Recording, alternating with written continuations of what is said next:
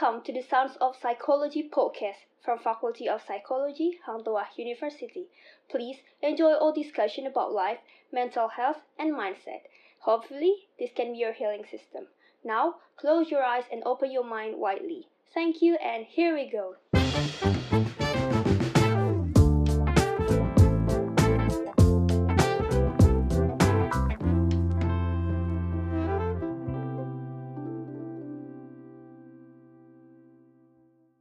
Halo sahabat psikologi, kembali lagi di Sound of Psychology Podcast. Pada episode kali ini, kami akan membahas tema ospek dalam kajian psikologi. Bersama saya Koif, dan kali ini saya tidak sendirian loh.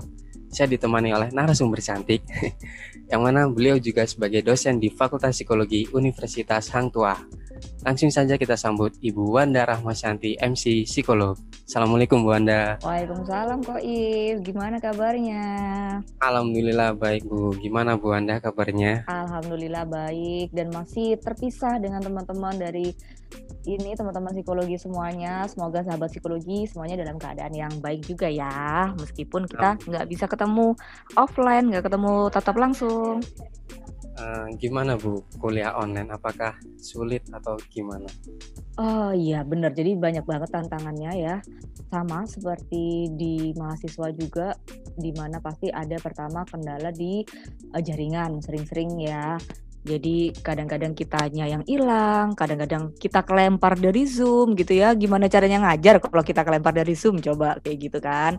Terus habis itu kita juga banyak banget harus ya dosen itu dipacu, dituntut untuk harus terus ber, berinovasi dan belajar banget di uh, kuliah daring ini karena juga kita akhirnya harus mencari metode yang cocok dan tepat buat uh, mata kuliah dan materi di hari itu. Nggak mungkin kan kita terus-terusan melakukan video conference di mana mahasiswa juga nggak semua uh, sedia wifi gitu ya di rumah masing-masing. Di situ kita juga harus mewadahi para mahasiswa. Jadi kita melakukan uh, asinkronus gitu ya learning gitu. Nah akhirnya kita juga belajar-belajar deh, belajar uh, kayak podcastan gitu ya ngomong sendiri. Ada lagi yang uh, PowerPoint with voice gitu. Terus habis itu bikin YouTube channel YouTube dan sebagainya. Nah itu tuntutan dosen zaman now banget sekarang ya. Harus punya channel YouTube gitu. Biar mahasiswanya paham. Terus gimana ngejelasin nggak ada papan nah itu juga tantangan banget buat para dosen gimana gitu ya. Terus akhirnya download download banyak aplikasi download download uh, ya ini ya banyak uh, tambahan uh, hal yang bisa bantu kita buat learning gitu, bantuan kita untuk pembelajaran gitu if. Semoga itu semua yang effort kita lakukan. Oh iya kita tuh kayaknya tiap malam gitu saya tuh ya sebelum uh, kelas itu kayak harus uh, masuk studio dulu buat uh, ngerekam itu tadi ya ngerekam suara. Karena ternyata nggak sulit eh nggak nggak terlalu gampang juga kalau di sekitar tuh nggak kondusif. Jadi pernah juga yeah. saya uh, uh, rekaman di dalam rumah rumah saya lagi dibetulin. Jadi bunyi tuh dak dok dak dok. Nah kan so annoying gitu ya. Oke. Okay. uh, akhirnya saya keluar keluar. Terus um, berdiam diri di mobil gitu ya di luar di parkiran gitu. Uh, akhirnya ternyata cukup kondusif saya putar ulang cukup kondusif tapi ya gitu kadang-kadang ada tukang bakso lewat jadi tak tok tak tok gitu ya istighfar ya Tuhan. Gitu ya, ya udahlah nggak apa-apa tapi masih mending daripada di dalam rumah kayak gitu. Jadi untuk menghasilkan satu rekaman itu bisa bolak-balik if. Iya, rekamannya. ya, saya, saya juga ngerasain sih bu. Saya juga punya podcast juga mm -hmm. itu kayak apa namanya kayak ada background dikit kayak ada suara-suara dari luar hmm. kayak kedengeran itu wah mengganggu banget sih bener noise ya iya noise mm -mm, mm -mm. ya kayak gitu udah macam podcaster kan makanya dosen zaman now iya ya karena ini aja bu adaptasi karena mm -mm masa pandemi ini mm -hmm. jadi kita harus putar otak mm -hmm, bener. gimana caranya kita mm -hmm. untuk bisa tetap mm -hmm. Belajar mm -hmm. gitu. Mm -hmm. ya itu tuntutan untuk kreatif terus biar iya. mahasiswanya bisa dapat yang maksimal gitu. Kemarin saya melihat Bu di Instagram BEM, mm-hmm. Wanda itu sedang mengisi materi pada acara PLO tahun 2020. Oh iya. Oh ya, bagi yang belum tahu PLO nih, PLO adalah rangkaian kegiatan pengenalan Fakultas Psikologi Universitas Sang Tua atau biasa disebut sebagai ospek fakultas. Nah, pada saat PLO, kalau boleh tahu nih, Bu Anda menjabat sebagai apa, Bu? Oh iya, kemarin saya jadi ketuanya yang di PLO fakultas. If. Hmm, mungkin Ibu bisa sedikit menceritakan apa aja sih keseruan dan mungkin ada kendala apa pada saat PLO kemarin yang berlangsung secara online. Oke, jadi uh, keseruannya tentu saja uh, karena ini adalah program untuk pendampingan mahasiswa baru kita menyambut. Itu kan sesuatu yang sangat menyenangkan ya untuk menyambut keluarga baru masuk ke fakultas. Itu ada sesuatu yang kita nanti-nanti gitu ya men, apa uh, ya itu ya menghadirkan kembali kemudian bertemu dan berkenalan sama teman-teman mahasiswa baru. Itu ada sesuatu yang so excited buat kami para dosen dan pastinya juga teman-teman BEM. Nah, Kemudian ini kan masih masa pandemi dan pastinya harus uh, dari universitas itu sudah ditekankan bahwa harus online, tidak boleh ada yang offline. Itu sudah ada penekanan dari universitas. Nah, tentunya kita juga akhirnya waduh gimana ceritanya ya PLO dalam keadaan online apakah bisa mengakrabkan diri. Nah, di sini kita dituntut banget gimana caranya meskipun teman-teman mahasiswa baru itu tidak bertatap muka langsung, namun kami uh, ingin ada tetap ada attachment gitu ya antara dosen ke mahasiswa maupun mahasiswa satu ke mahasiswa lainnya. Karena kan tidak semua mahasiswa saling mengenal tuh. Nah ini kan kita pingin banget bisa tetap cair kayak gitu. Nah akhirnya uh, terjadilah rapat bermalam-malam sih sama teman-teman BEM juga yang ini ya. Jadi kita tuh rapat tuh kayak sampai lebih dari jam 10 malam tuh. Untungnya teman-teman BEM tuh masih antusias gitu ya. Kita bener-bener brainstorming di situ. Apa nih program-program yang bisa dilakukan dilakukan biar acara PLO tetap fun dan tujuan tetap tercapai gitu ya uh, meskipun dalam keadaan pandemi dan harus online gitu. Nah, jadi keseruannya adalah ketika itu ya persiapan rapat-rapat dan sebagainya dan senang banget ketika kami itu uh, penugasan yang telah kami lakukan, penugasan yang kami berikan ke teman-teman mahasiswa baru itu banyak banget yang uh, mereka juga mengerjakannya tuh niat gitu. Jadi kayak kemarin ada tantangannya contohnya kayak uh, pengenalan diri dengan TikTok kayak gitu. Dengan alasan kenapa sih kok pingin masuk psikologi? Karena kan prodi sekarang tuh banyak banget. Kenapa kok pinginnya psikologi? Nah ini ternyata mereka tuh kreatif dan lucu-lucu kok if ternyata hasil dari uh, tiktokan videonya itu. Jadi ada juga yang niat banget kayak gitu. Sampai akhirnya teman-teman panitia itu sempat bingung ini mana ya yang menang? gitu. Karena ada yang uh, konsepnya bagus tapi uh, pesan tentang psikologinya kurang masuk, ada yang uh, apa namanya pesannya masuk tapi anaknya mukanya flat kayak gitu. Lucu-lucu ekspresi. Jadi kita ngelihat ekspresinya kemudian wardrobe properti yang dipakai. Terus ada koreo-koreonya juga jadi ada yang sambil ngedance gitu. Oh. jadi nyenengin banget ngelihatnya kayak gitu. Terus habis itu uh, posting tentang Twibbon sih yang kami kasih juga. Nah itu. Kemudian kita juga ngelihat ketika ada kuis kita bikin kuis online. Karena kan nggak bisa kayak cerdas cermat kalau offline gitu ya tanya jawab kan nggak bisa. Akhirnya gimana nih? Ya udah kita pakai kuis online. Waktu itu kita pakai aplikasi lain. Nah itu ternyata juga seru. Jadi uh, banyak dari situ teman-teman yang kelihatan yang uh, selalu on akhirnya kan dia tinggi banget. Jadi rankingnya tinggi kayak gitu. Terus tetap ada juga kita uh, setiap sesi tanya jawab ternyata kita melihat bahwa uh, meskipun secara online tapi banyak banget mahasiswa baru yang tetap uh, mereka antusias sehingga mereka bisa tetap jawab pertanyaan itu dengan tepat. Kemudian kalau ada materi juga mereka itu uh, tune in ya dengan materinya sehingga mereka banyak tanya juga ke para narasumber yang kami hadirkan. Nah, itu kami senang banget karena berarti kan uh, terrefleksi, terfeedback dengan baik seperti itu. Iya susahnya ya ketika onlinenya itu sih. Jadi kemudian kayak pengenalan perkenalan dengan kakak-kakak panitia. Nah itu kita mengkoordinasikan dengan banyak orang. Nah itu agak menantangnya di situ. Gitu. Timing kami. Ya kemarin juga sempat saya juga ikutan join waktu perkenalan hmm, BEM pasti itu Bu. ya BEM, BEM ya. Dan ya lumayan antusias sih. Hmm. kayak misalkan ketika Bu Anda ngasih materi terus itu banyak banyak banget yang tanya-tanya oh, iya. tentang materinya. Oh iya, katanya itu. banyak, uh, termasuk banyak yang nanya iya. juga waktu saya kasih materi, ya bener-bener. Nah itu, ya sempet mungkin. Ya? sempat dengerin Iya sempat sempat dengerin.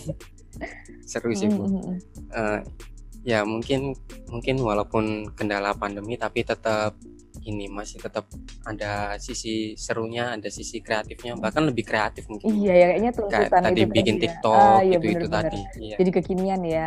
Untung di ACC ya Iya. programnya.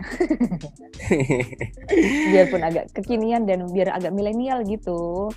PLO-nya. Eh, langsung masuk ke pertanyaan Bu. Oke. Nah, ini kan Bu Anda kan sebagai ketua pelaksana PLO. Iya. Nah, menurut Bu Anda apa sih ospek itu Bu? Oke, kalau kita lihat sendiri bahwa ospek itu sendiri itu kan sebenarnya orientasi studi ya dan pengenalan kampus. Jadi ini benar-benar kegiatan awal yang ditujukan untuk para peserta didik di sini mahasiswa baru tentunya yang mereka itu mau masuk ke perguruan tinggi, ke universitas kayak gitu. Jadi ospek ini ya suatu rangkaian ya, rangkaian orientasi studi dan sebenarnya pengenalan kampus itu. Nah, sebenarnya memang ini eh, adalah sarana bagaimana kita bisa mengenalkan kehidupan di kampus dan membentuk watak bagi para mahasiswa baru yang baru diterima di fakultas seperti itu. Di kayak seperti masa peralihan ya? Iya benar. dari SMA ke kuliah. Mm-mm, dari masa-masa sekolah, masa-masa SMA ke perguruan tinggi gitu. Menurut Bu Anda nih, Mm-mm. apakah melatih mental mahasiswa itu termasuk bagian dari ospek Bu? Iya, pelatihan mental itu juga termasuk di ospek. Mungkin apa apa aja Bu aspek yang digunakan untuk melatih mental ketika ospek? Nah, kalau melatih mental mahasiswa nih untuk di di ketika ospek itu sebenarnya yang perlu ditekankan adalah mental di sini artinya kan sesuatu yang bukan fisik ya, bukan hal yang fisik. Jadi yang kita latih itu non fisik tentunya. Nah, karena akan memasuki ke fase uh, higher level of education gitu ya dulunya sekolah sekarang di jenjang perguruan tinggi ini kan pasti juga ada uh, mental-mental yang perlu dilatih dalam hal ini yang perlu ditekankan adalah bagaimana cara berpikir yang pastinya berbeda dari di uh, masa-masa sekolah gitu. Nah, itu uh, pengenalan kampus ini juga tentunya juga sangat membutuhkan uh, pengenalan dalam sistem belajar di fakultas yang itu tuh beda banget sama di sekolah. Coba kok Ifkan ini udah nggak maba baru nggak maba banget ya, udah masuk jadi senior nih di tahun ini. Kalau menurut Koif dulu masih inget nggak waktu jadi maba sempet nggak sih bingung dengan sistem pembelajaran di perguruan tinggi yang pasti beda banget sama sekolah? Uh, pernah sih Bu sempat kayak misalkan kayak jadwal kuliah itu lebih Hmm. fleksibel. Mm-mm. Kalau biasanya kalau sekolah kan kita udah di jadwal mulai jam 7 sampai jam 3. benar. Nah, kayak di kuliah itu kayak kita juga bisa milih gitu, Bu. Walaupun Mm-mm. semester 1 dipaket ya, Bu. Cuman Mm-mm. kayak jadwalnya itu lebih apa ya, nggak nggak full seharian gitu. Mm-mm. Jadi ada jeda waktu yang banyak yang bisa kita Mm-mm. manfaatkan buat belajar juga sih. Mm-mm, benar itu itu yang pertama pastinya penjadwalan yang awalnya full day gitu ya di sekolahan ketika di jenjang perguruan tinggi enggak kayak gitu setengah 8 sampai setengah 10 kelas terus kosong ntar jam 15 jam 3 baru ada lagi gitu ya ya Allah Sore gitu. ada lagi. Nah, kayak gitu. Itu kan sesuatu yang baru tentunya butuh adaptasi juga. Nah, kemudian hal yang penting lainnya ketika di perguruan tinggi kan ada sistem SKS itu gitu ya. Kita akan berhak mengambil mata kuliah sesuai dengan bagaimana indeks prestasi kita di semester sebelumnya. Nah, hal ini kan yang tidak ada di fase sekolah gitu ya. Di fase sekolah sih semuanya aman-aman aja. Kelas 1 ya udah hari Senin, Selasa, Rabu, Kamis, Jumat udah ada jadwal pelajarannya. Semuanya bakalan sama gitu ya. Eh, kemudian kalau naik kelas ya udah akan berbeda lagi dan selanjutnya kayak gitu. Nah, itu itu yang beda banget kan kalau di universitas bisa jadi nih kalian masuknya barengan di 2020 tapi bisa banget lulusnya ada yang 2023, ada yang 2024, 2025 dan seterusnya. Nah, itu kan sangat tergantung pada uh, bagaimana performa kalian nanti sebagai mahasiswa. Nah, ini yang butuh banget dikenalkan dari awal, dari masa ospek itu, sehingga mahasiswa itu sudah punya uh, rencana jangka pendek dan rencana jangka panjang dalam penyusunan rencana dalam studi mereka. Seperti itu kok, If. Itu pentingnya ada ospek gitu. Nah, itu Bu. Saya sempat apa ya sempat lihat sosial media. Ya. Nah beberapa waktu lalu tuh ada kayak cuplikan video ospek itu mm -hmm. yang sempat viral. Uh -huh. Nah di dalam video itu ada kayak adegan marah-marahnya. Iya. Nah menurut Bu Anda nih, apakah marah-marah dan mungkin perpeloncoan mm -hmm. itu bagian dari melatih mental? Dan apakah itu masih relevan ketika dilakukan dalam kegiatan ospek? Mm -hmm. Oke, okay. bener banget. Uh, kok saya juga sempat tuh lihat tuh ya um, di salah satu universitas itu masih menerapkan ternyata uh, ospeknya yang dilakukan itu masih ada adegan bentak-bentak ya waktu itu ya dilakukan oleh senior ya benar ya iya iya mm benar uh, nah Koif waktu itu kan lihat itu apa yang ada di pikirannya Koif waktu itu ya kayak kan itu apa namanya ospeknya online mm -hmm. ya bu kayak menurut saya pribadi mm -hmm. kayak kurang relevan aja kurang mm -hmm kurang bermanfaat aja mm -hmm. karena kondisinya online mm -hmm. dan mungkin mahasiswa baru juga baru kenal mm -hmm. dan mungkin bisa bisa jadi jenuh mm -hmm. karena online mm -hmm. atau laptop terus mm -hmm. harian mm -hmm. terus dimarah-marahin. Kan itu jadi mm -hmm. kurang relevan aja. Benar. Jadi gimana sih ketika kita masuk ke dunia baru gitu ya ke lingkungan baru pasti itu kita butuh adaptasi ya kan nggak mungkin kita tuh langsung uh, luas ya seluas luasnya orang pasti ada proses adaptasi ketika memasuki dunia atau lingkungan yang benar-benar baru. Nah di saat itu mahasiswa baru masuk ke dunia baru dan beradaptasi kalau di kita tadi sih kita merasanya sangat excited ya menyambut keluarga baru mahasiswa baru datang. Nah kalau itu orang datang dimarah-marahin itu gimana sih rasanya gitu ya? Kita bisa balikin itu kayak misalnya kita lagi bertamu ke rumah orang kemudian kita datang dimarah-marahin kayak gitu. Saya nih saya pribadi saya juga sempat lihat tuh kan ya uh, jadi sebagai ketua PLO juga saya juga sempat di uh, dipesan nih ya sama dekan dan beberapa pejabat juga. Oh iya sudah ada loh bu ini yang uh, ospeknya ternyata masih ada perpeloncoan meskipun online. Nah itu saya juga lihat ya. Dan ketika saya ngelihat itu itu saya ikut deg-degan coba. Saya nggak ikut dibentak nih, tapi ikut deg-degannya coba. Gitu ya, saking uh, ngebentaknya itu masih kerasa vibesnya meskipun itu secara online. Jadi masih uh, itu kan atribut ya, atribut Iya. Uh, permasalahan uh, kayak tata tertib. Permasalahan tata tertib yang nggak lengkap dan sebagainya. Itu kemudian uh, diminta untuk berdiri, dicek dan sebagainya. Itu saya ikut deg-degan. Nah, kayak gitu. Itu kan berarti sebenarnya value apa yang ingin ditanamkan oleh para senior itu yang menjadi pertanyaan gitu ya. Kedua, fakultas mana sih yang membutuhkan um, mahasiswa baru itu mentalnya adalah siap dibentak-bentak kayak gitu. Nah, kita fokus di psikologi aja ya. Kalau di psikologi aja, yeah.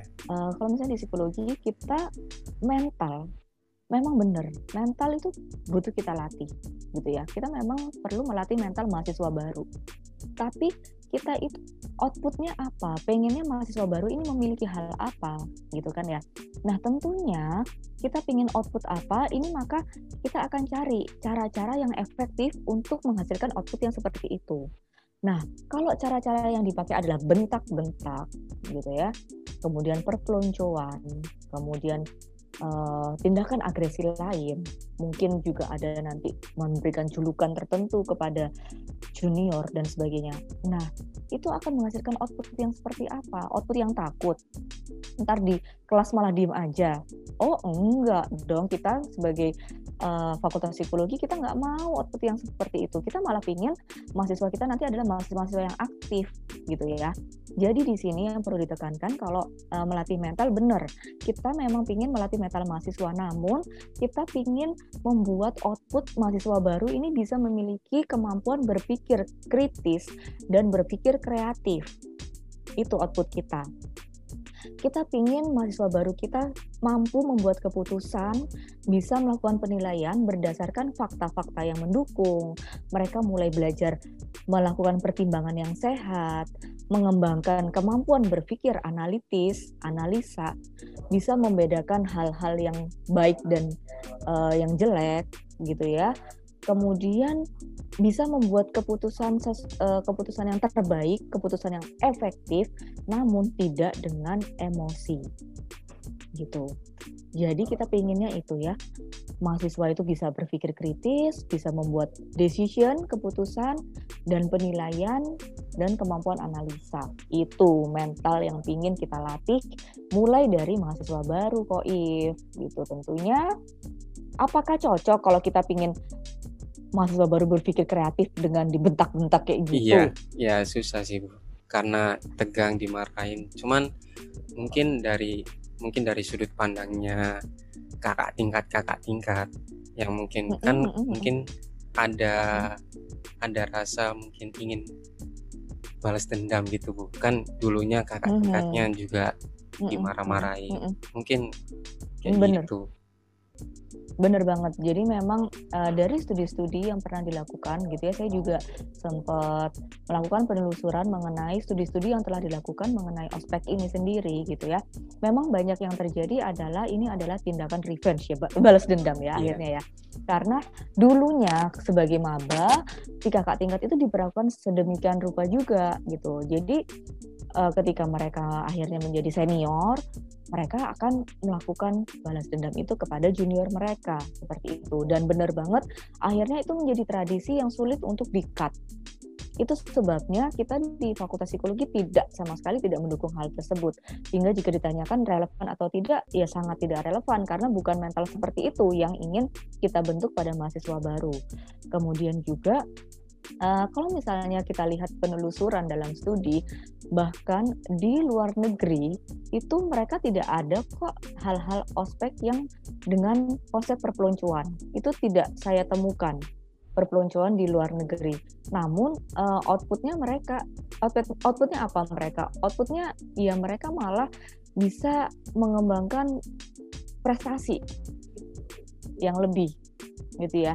Kreativitas lebih muncul gitu tanpa adanya perpeloncoan seperti itu kok Iya mungkin karena apa ya tiap tiap tiap mahasiswa itu pasti beda-beda bu mentalnya jadi nggak bisa disamaratakan nggak bisa kayak misalkan hmm. satu mahasiswa dimarahin ada yang kebal ada juga yang nggak kuat hmm. mungkin benar-benar mungkin hmm. mencari alternatif hmm. lain selain marah-marah dan perpeloncoan itu Mm-mm, bener, itu bener banget. Jadi memang karakteristik dan kepribadian uh, tiap maba itu berbeda dan kita kan sebagai ya ini ya kita karena orang psikologi maka yang kita value-value yang kita pegang adalah value-value yang dasar-dasarnya psikologi juga. Contohnya adalah humanistik. Kita sangat memperje, mem, apa, menghargai individual differences seperti itu dan kita tidak ingin menciptakan perpecahan di sini.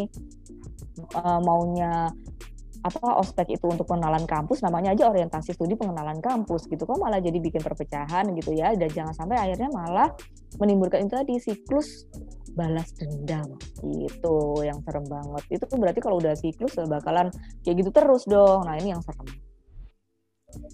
Menurut Bu Anda nih mental mahasiswa baru di masa pandemi ini kayak gimana sih Bu? Mungkin Bu Anda bisa ngelihat waktu PLO kemarin itu anak-anaknya kayak gimana Oke, kalau mentalnya itu memang ya ini ya apa namanya uh, proses adaptasi sepertinya ya belum maksimal dilakukan gitu ya, uh, karena juga kita nggak bisa ketemu secara langsung, kita tidak bisa menertibkan secara langsung. Sedangkan yang namanya value, nilai-nilai itu memang diajarkannya perlahan dan ada uh, proses ya tidak tidak tidak mudah untuk memasukkan nilai-nilai tertentu itu. Nah, nah karena online ini akan semakin bisa semakin apa ya semakin sulit juga untuk menerapkan value. Kami juga kemarin waktu di PLO ada salah satu materi yang menjelaskan mengenai etika, Koi. Etika sebagai mahasiswa.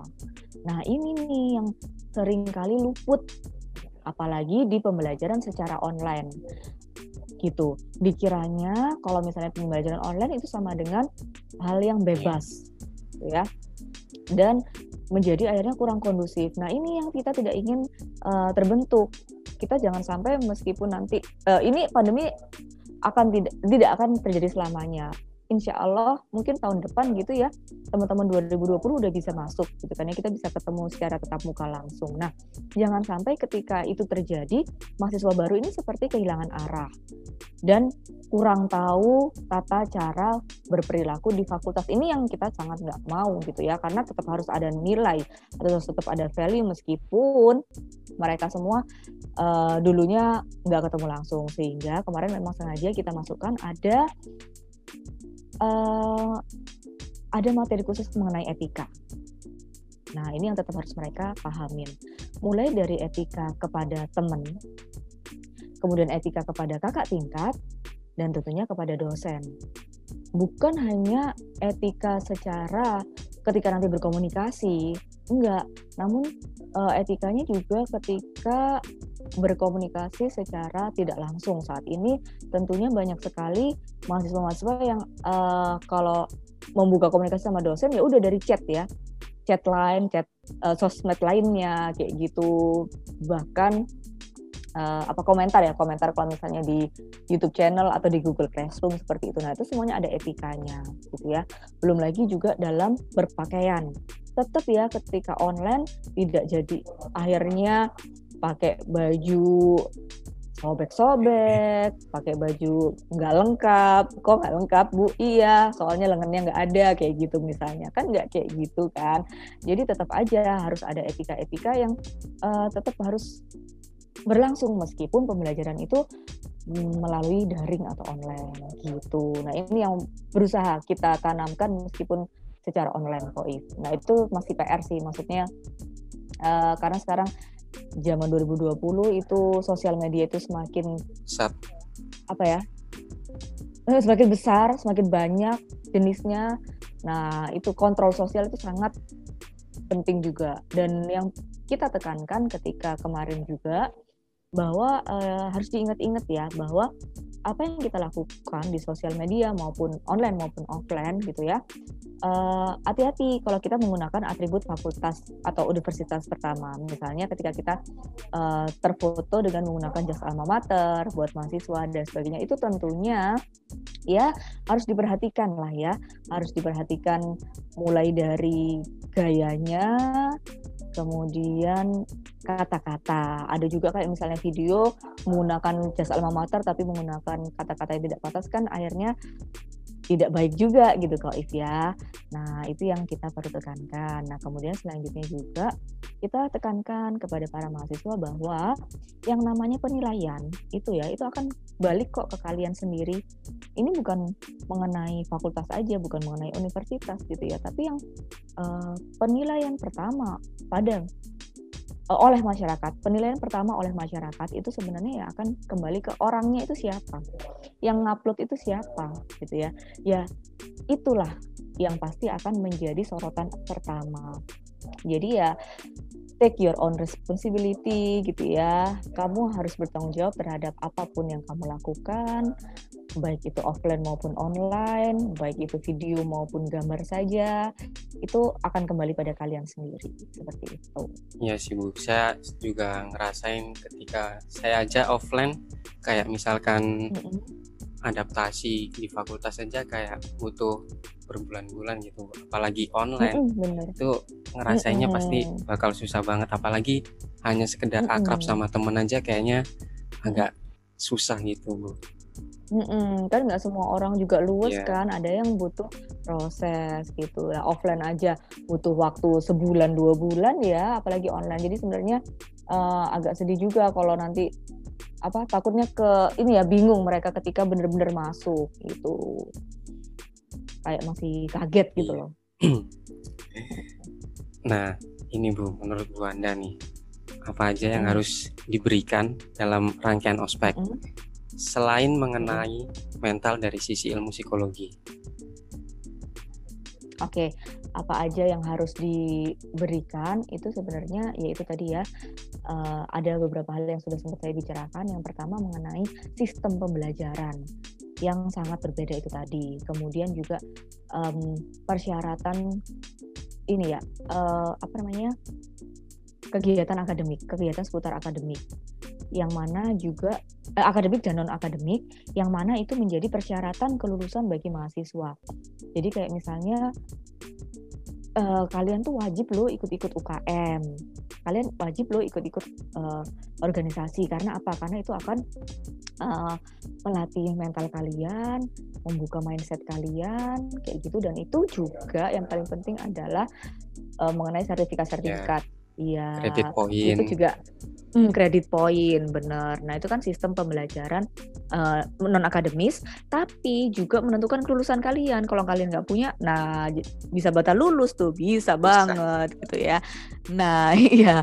Jadi itu yang perlu ditekankan karena nggak mungkin kalau uh, apa cuma tahun terakhir doang aktif di organisasi, nah itu kan nggak bisa nanti poinnya nggak mencukupi. Jadi itu ya. Jadi uh, apa namanya? Perkenalan mengenai bagaimana akademis dan non akademis di fakultas, di kampus, kemudian etika itu tadi itu yang penting banget untuk dilakukan atau diberikan selain melatih mental bagi para mahasiswa baru. Ya sih, kalau misalkan kayak keaktifan itu tadi saya nggak setuju bu karena Uh, nanti kalau pas di dunia kerja kan pasti kayak ada menjadi nilai plus tersendiri kayak misalkan sertifikat-sertifikat ikut organisasi seperti mm BEM, DPM atau yang lainnya bener. itu pasti bakal dilihat oleh perusahaan bener. ketika kerja. bener, itu adalah nilai jual kalian kok if. Kayak kalian sekarang aktif itu juga itu adalah nilai jual kalian. Pertama, yang jelas nanti kalian lulus, lulus misalnya di tahun 2023 di saat itu itu lulusan yang sama-sama SPSI itu ada berapa? Ada ribuan mungkin koif dan itu kalian akan uh, berjuang untuk memperebutkan posisi atau pekerjaan yang sama misalnya ya. Jadi kalian tuh harus siap uh, apa namanya? siap ah ya siap berjuang mengalahkan ribuan orang lainnya. Nah, kalian harus punya nilai plus, nilai jual. Kalau kalau cuma dapat SPSI, semuanya loh sama-sama SPSI. Ribuan orang itu loh sama-sama SPSI di saat yang sama di 2023 itu. Kemudian kenapa perusahaan harus bisa harus mau nerima kalian? Nah, berarti kan kalian harus punya nilai plus nih. Nilai plus itu bisa didapat kayak dari keaktifan ini. Kemudian yang kedua, nilai plus itu juga bisa dilakukan uh, atau didapatkan dengan pembentukan mental itu tadi. Jadi ketika uh, berorganisasi secara nggak langsung kalian itu sedang mengasah soft skill kalian ya kalian tiba-tiba bisa mengkoordinasi suatu acara kalian bisa berkoordinasi dengan uh, bidang di luar bidang kalian bahkan bidang-bidang di luar universitas karena kalian harus bekerja sama misalnya. Nah, ini kan ada kemampuan negosiasi, kemampuan teamwork, building teamwork ya, itu kemudian kom eh, effective communication, leadership. Nah, hal-hal ini yang terkait dengan soft skill inilah yang harus dimiliki oleh para mahasiswa gitu ya.